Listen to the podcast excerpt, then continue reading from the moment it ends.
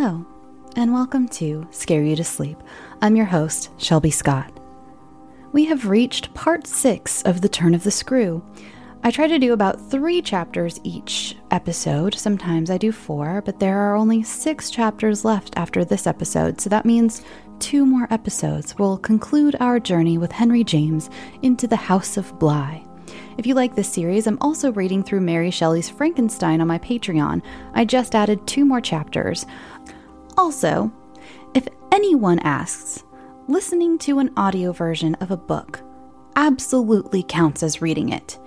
You consumed the same words, understood the same stories and concepts, and could pass an accelerated reader test about it, so why shouldn't it count? I detest book snobs, and this is coming from someone who hoards classic and antique books like Smaug. Over the centuries, it was a bonding experience to have a family member or friend read books aloud while others listened. This is just the new timey version of that. So, gather around the fire, pick up your embroidery or tinker with your newest invention, and let me read you a story. And if anyone asks, Have you read The Turn of the Screw? You say, Yes. My friend Shelby and I did, together. Chapter 16 I had so perfectly expected that the return of my pupils would be marked by a demonstration that I was freshly upset at having to take into account that they were dumb about my absence. Instead of gaily denouncing and caressing me, they made no allusion to my having failed them, and I was left, for the time, on perceiving that she too said nothing, to study Mrs. Grose's odd face. I did this to such purpose that I made sure that they had in some way bribed her to silence, a silence that, however, I would engage to break down on the first private opportunity. This opportunity came before tea. I secured five minutes with her in the housekeeper's room, where, in the twilight, amid a smell of lately baked bread, but with the place all swept and garnished, I found her sitting in pained placidity before the fire. So I see her still, so I see her best, facing the flame from her straight chair in the dusky, shining room. A large, clean image of the put away of drawers closed and locked and rest without a remedy. Oh, yes, they asked me to say nothing and to please them so long as they were there, of course, I promised. But what had happened to you? I only went with you for the walk, I said, I had then to come back to meet a friend. She showed her surprise. A friend? You?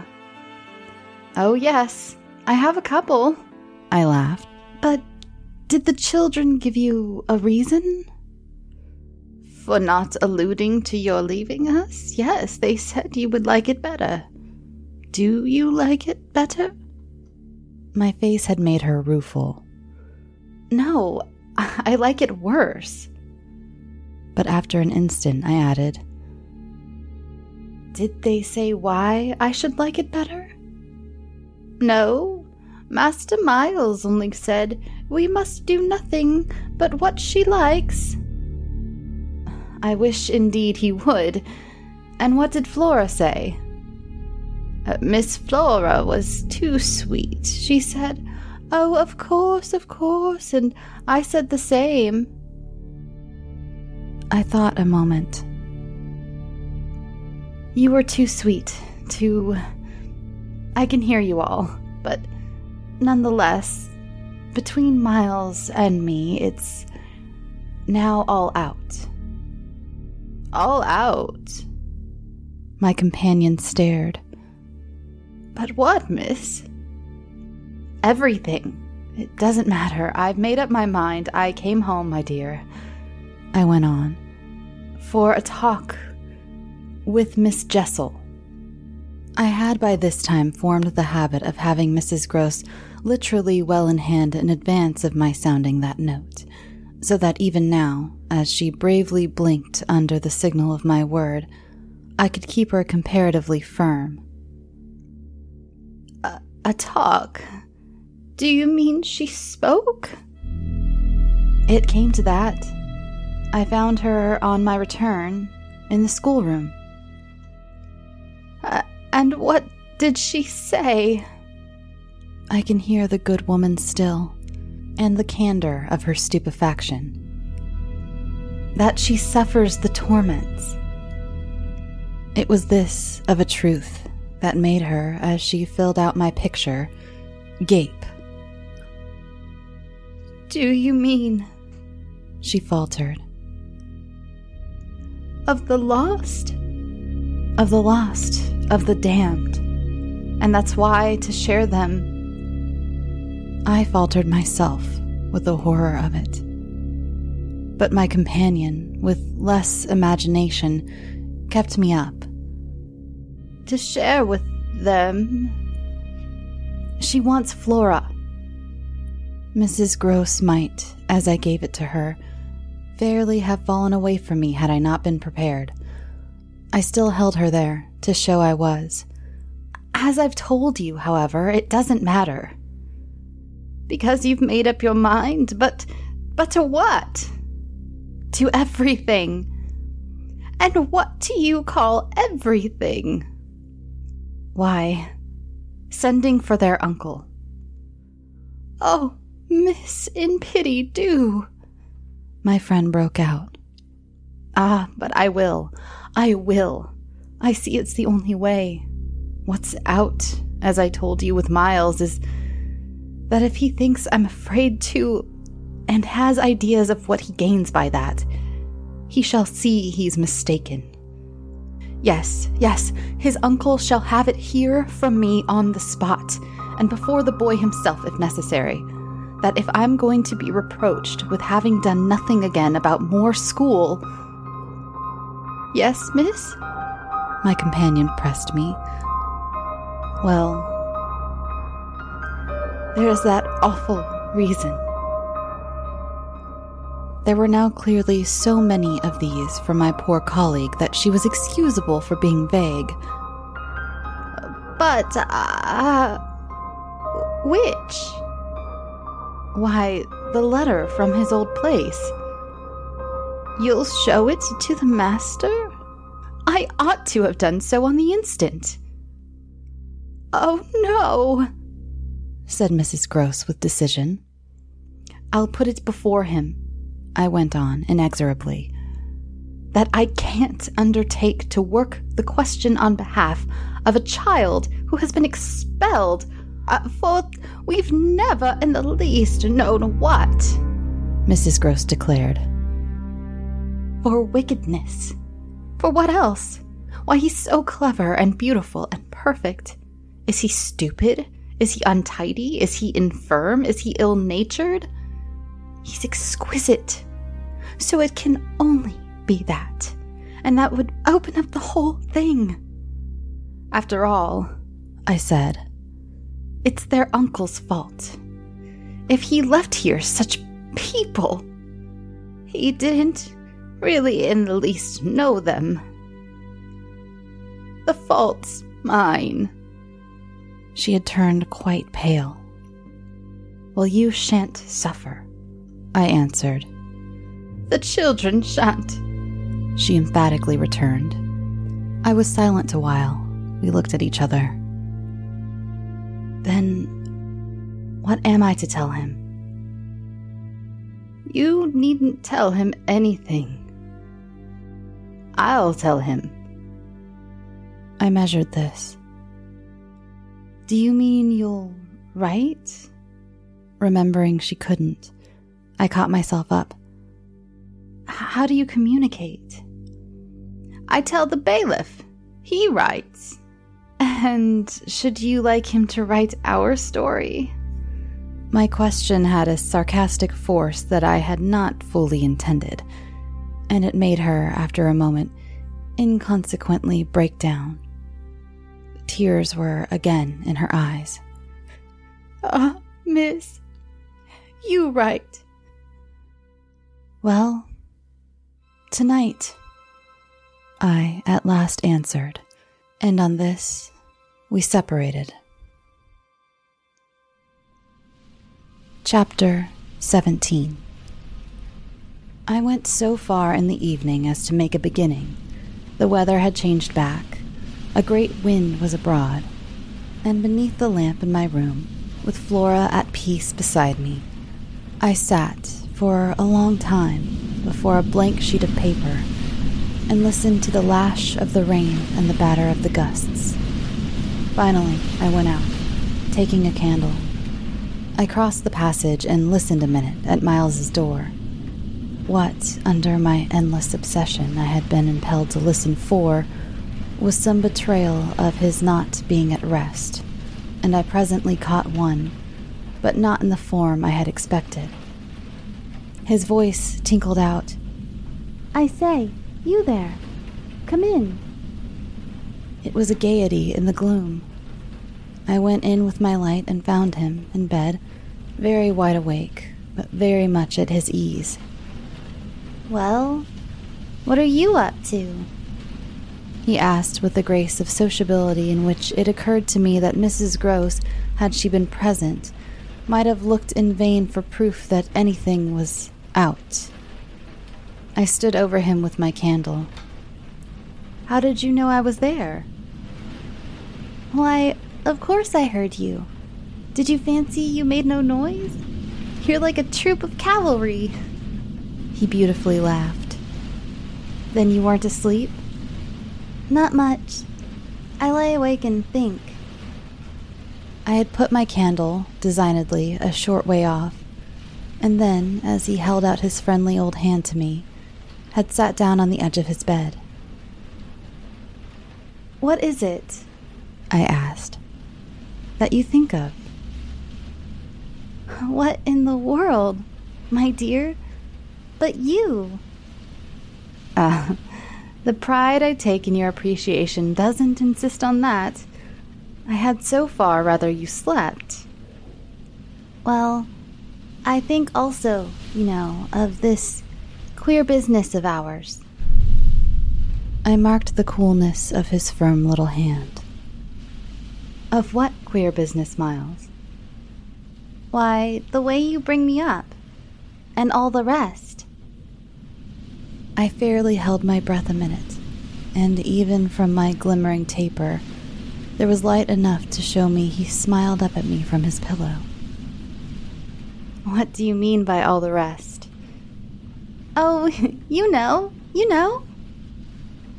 I could say nothing for a minute, though I felt as I held his hand and our eyes continued to meet, that my silence had all the air of admitting his charge, and that nothing in the whole world of reality was perhaps at that moment so fabulous as our actual relation.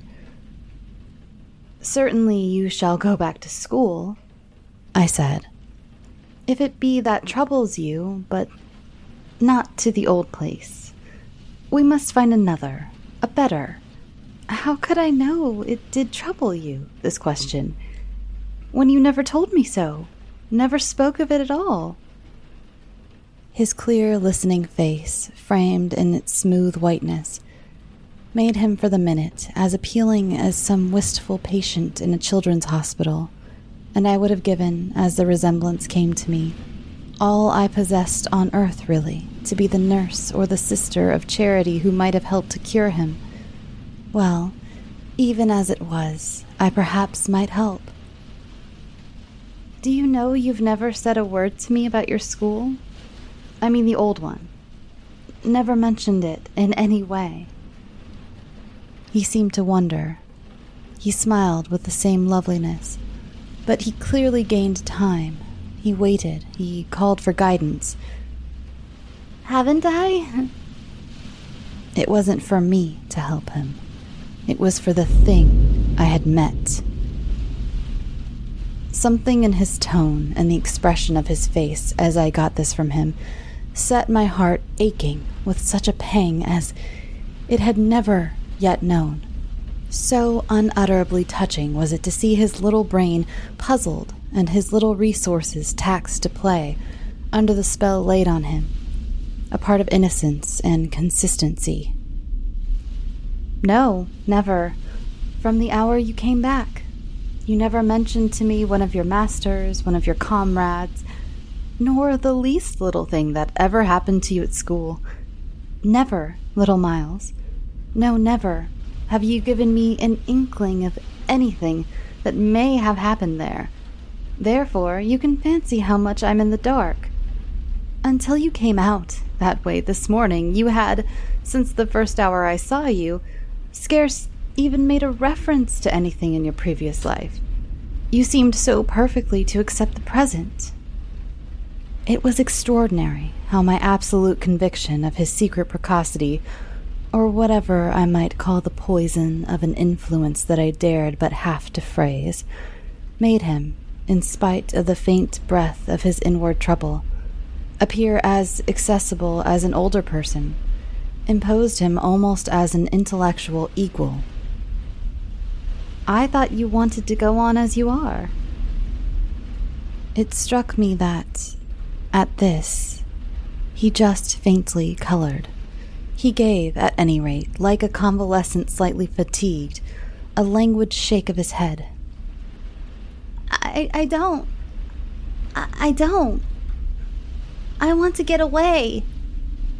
You're tired of Bly? Oh no, I like Bly. Well, then. Oh, you know what a boy wants. I felt that. I didn't know so well as Miles, and I took temporary refuge. You want to go to your uncle? Again at this, with his sweet, ironic face, he made a movement on the pillow. Ah, uh, you can't get off with that. I was silent a little, and it was I now, I think, who changed color. My dear, I don't want to get off. You can't. Even if you do, you can't. You can't. He lay beautifully staring. My uncle must come down, and you must completely settle things. If we do, I returned with some spirit, you may be sure it will be to take you quite away. Well, don't you understand? That's exactly what I'm working for. You'll have to tell him about the way you've let it all drop. You'll have to tell him a tremendous lot. The exultation with which he uttered this helped me somehow for the instant to meet him rather more. And how much will you, Miles, have to tell him? There are things he'll ask you. He turned it over. Very likely, but what things? The things you've never told me. To make up his mind what to do with you. He can't send you back. Oh, I don't want to go back. He broke in. I want a new field. He said it with admirable serenity, positive, unimpeachable gaiety. And doubtless, it was that very note that most evoked for me the poignancy, the unnatural, childish tragedy of his probable reappearance at the end of three months with all this bravado and still more dishonor. It overwhelmed me now that I should never be able to bear that and it made me let myself go. I threw myself upon him, and in the tenderness of my pity, I embraced him. Dear little Miles, dear little Miles. My face was close to his, and he let me kiss him, simply taking it with indulgent good humor. Well, old lady? Is there nothing? Nothing at all you want to tell me? He turned off a little, facing round toward the wall and holding up his hand to look at, as one had seen sick children look. I've told you. I told you this morning. Oh, I was sorry for him. That you just want me not to worry about you. He looked round at me now, as if in recognition of my understanding him, then ever so gently, to let me alone. He replied. There was even a singular little dignity in it, something that made me release him. Yet, when I had slowly risen, linger beside him. God knows I never wished to harass him, but I felt that merely at this, to turn my back on him was to abandon or, to put it more truly, to lose him. I've just begun a letter to your uncle, I said. Well, then finish it. I waited a minute.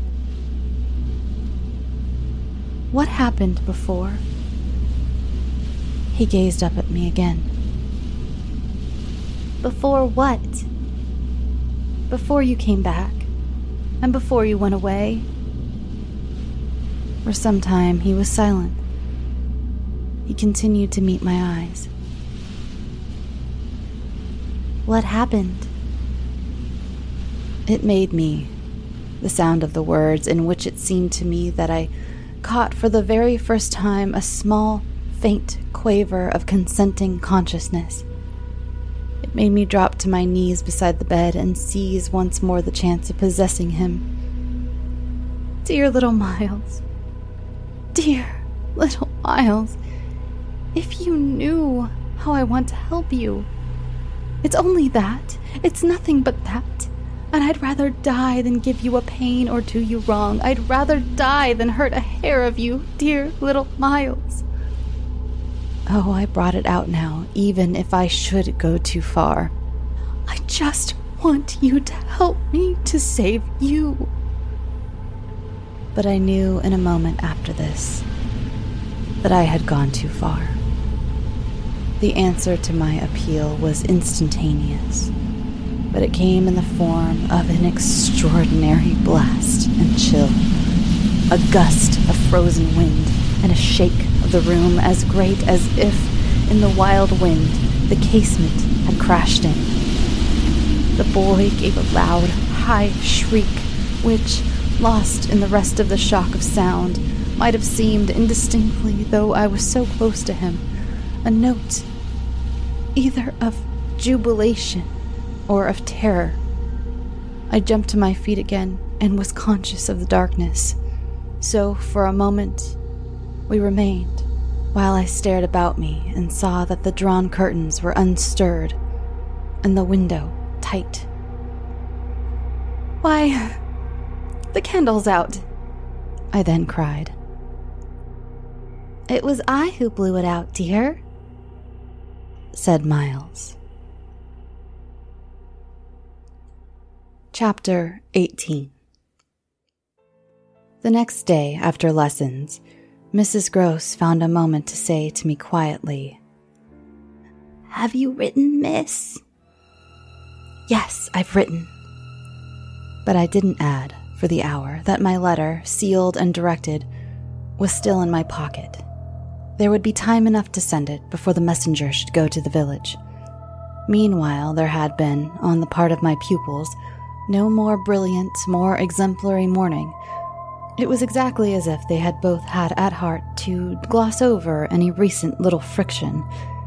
They performed the dizziest feats of arithmetic, soaring quite out of my feeble range, and perpetrated in higher spirits than ever geographical and historical jokes.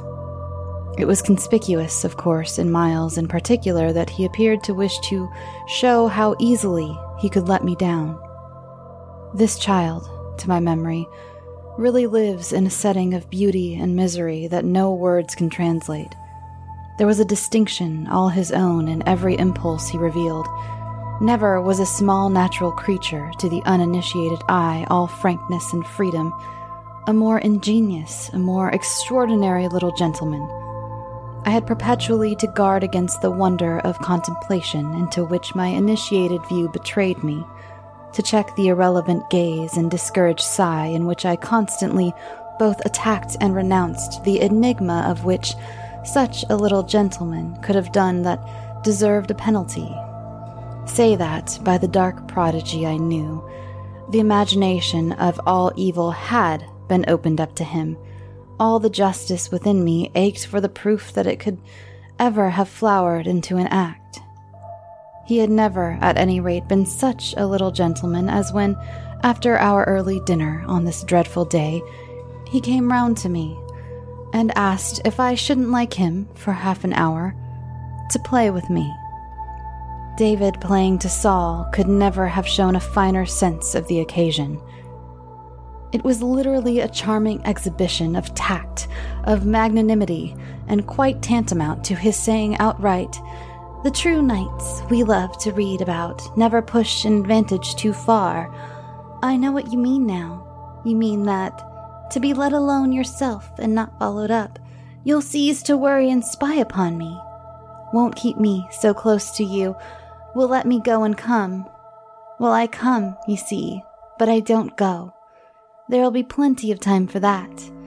I do really delight in your society, and I only wanted to show you that I contended for a principle. It may be imagined whether I resisted this appeal or failed to accompany him again, hand in hand to the schoolroom. He sat down at the old piano and played as he had never played. And if there are those who think he had better have been kicking a football, I can only say that I wholly agree with them. For at the end of a time that under his influence I had quite ceased to measure, I started up with a strange sense of having literally slept at my post. It was after luncheon and by the schoolroom fire, and I yet hadn't really in the least slept. I had only done something much worse. I had forgotten. Where all this time was Flora? When I put the question to Miles, he played on a minute before answering, and then could only say, Why, my dear, how do I know? Breaking, moreover, into a happy laugh, which immediately after, as if it were a vocal accompaniment, he prolonged into incoherent, extravagant song. I went straight to my room, but his sister was not there. Then, before going downstairs, I looked into several others. As she was nowhere about, she would surely be with Mrs. Grose, whom, in the comfort of that theory, I accordingly proceeded in quest of. I found her where I had found her the evening before. But she met my quick challenge with blank, scared ignorance.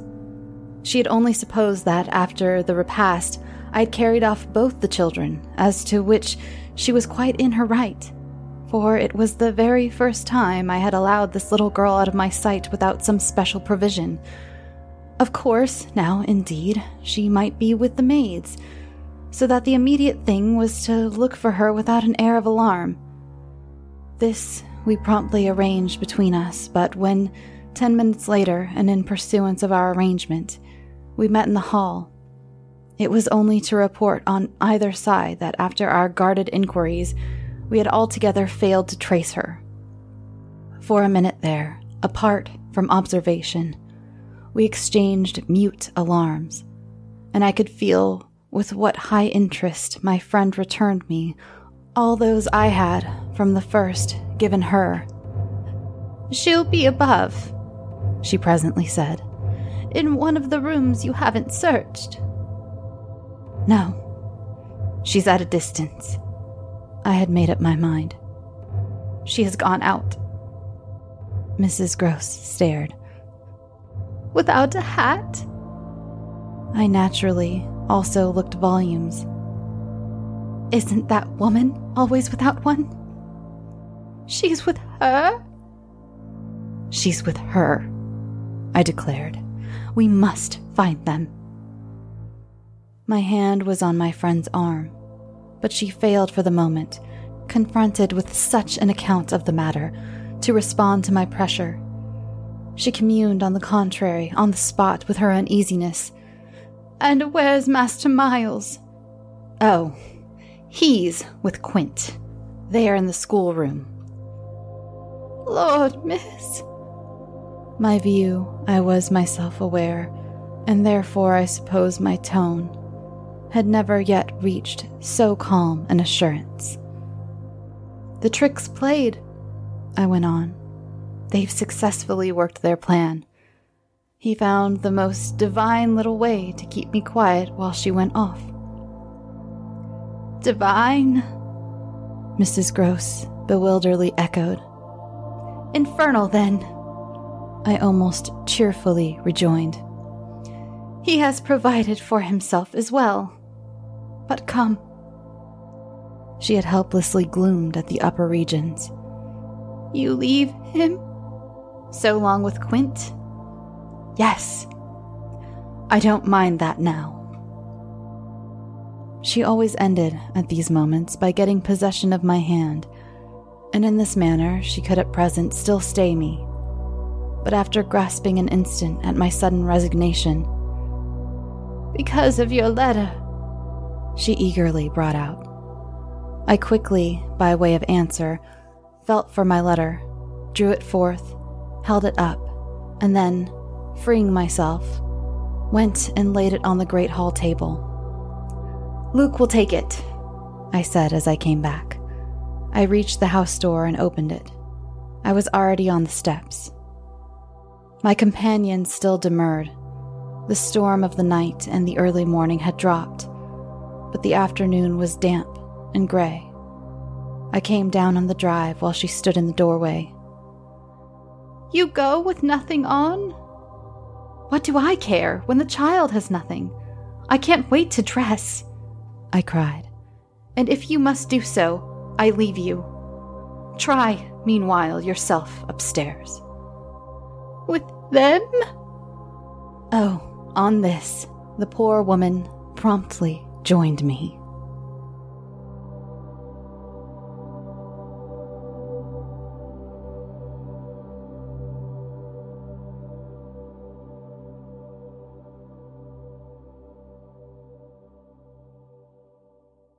Murder in America is a true crime podcast that covers stories from all 50 states, including stories of mass shootings, serial killers, and lesser known murders. Do you find yourself doing more research after listening to a true crime show? Well, Courtney and I used to do the same thing, and that's why we created Murder in America. Our podcast dives deep into each case. Our storytelling will make you feel like you're right there within the case with us, watching it all play out, and we do not shy away from the graphic details. If you're a fan of true crime, then listen to Murder in America on Spotify now.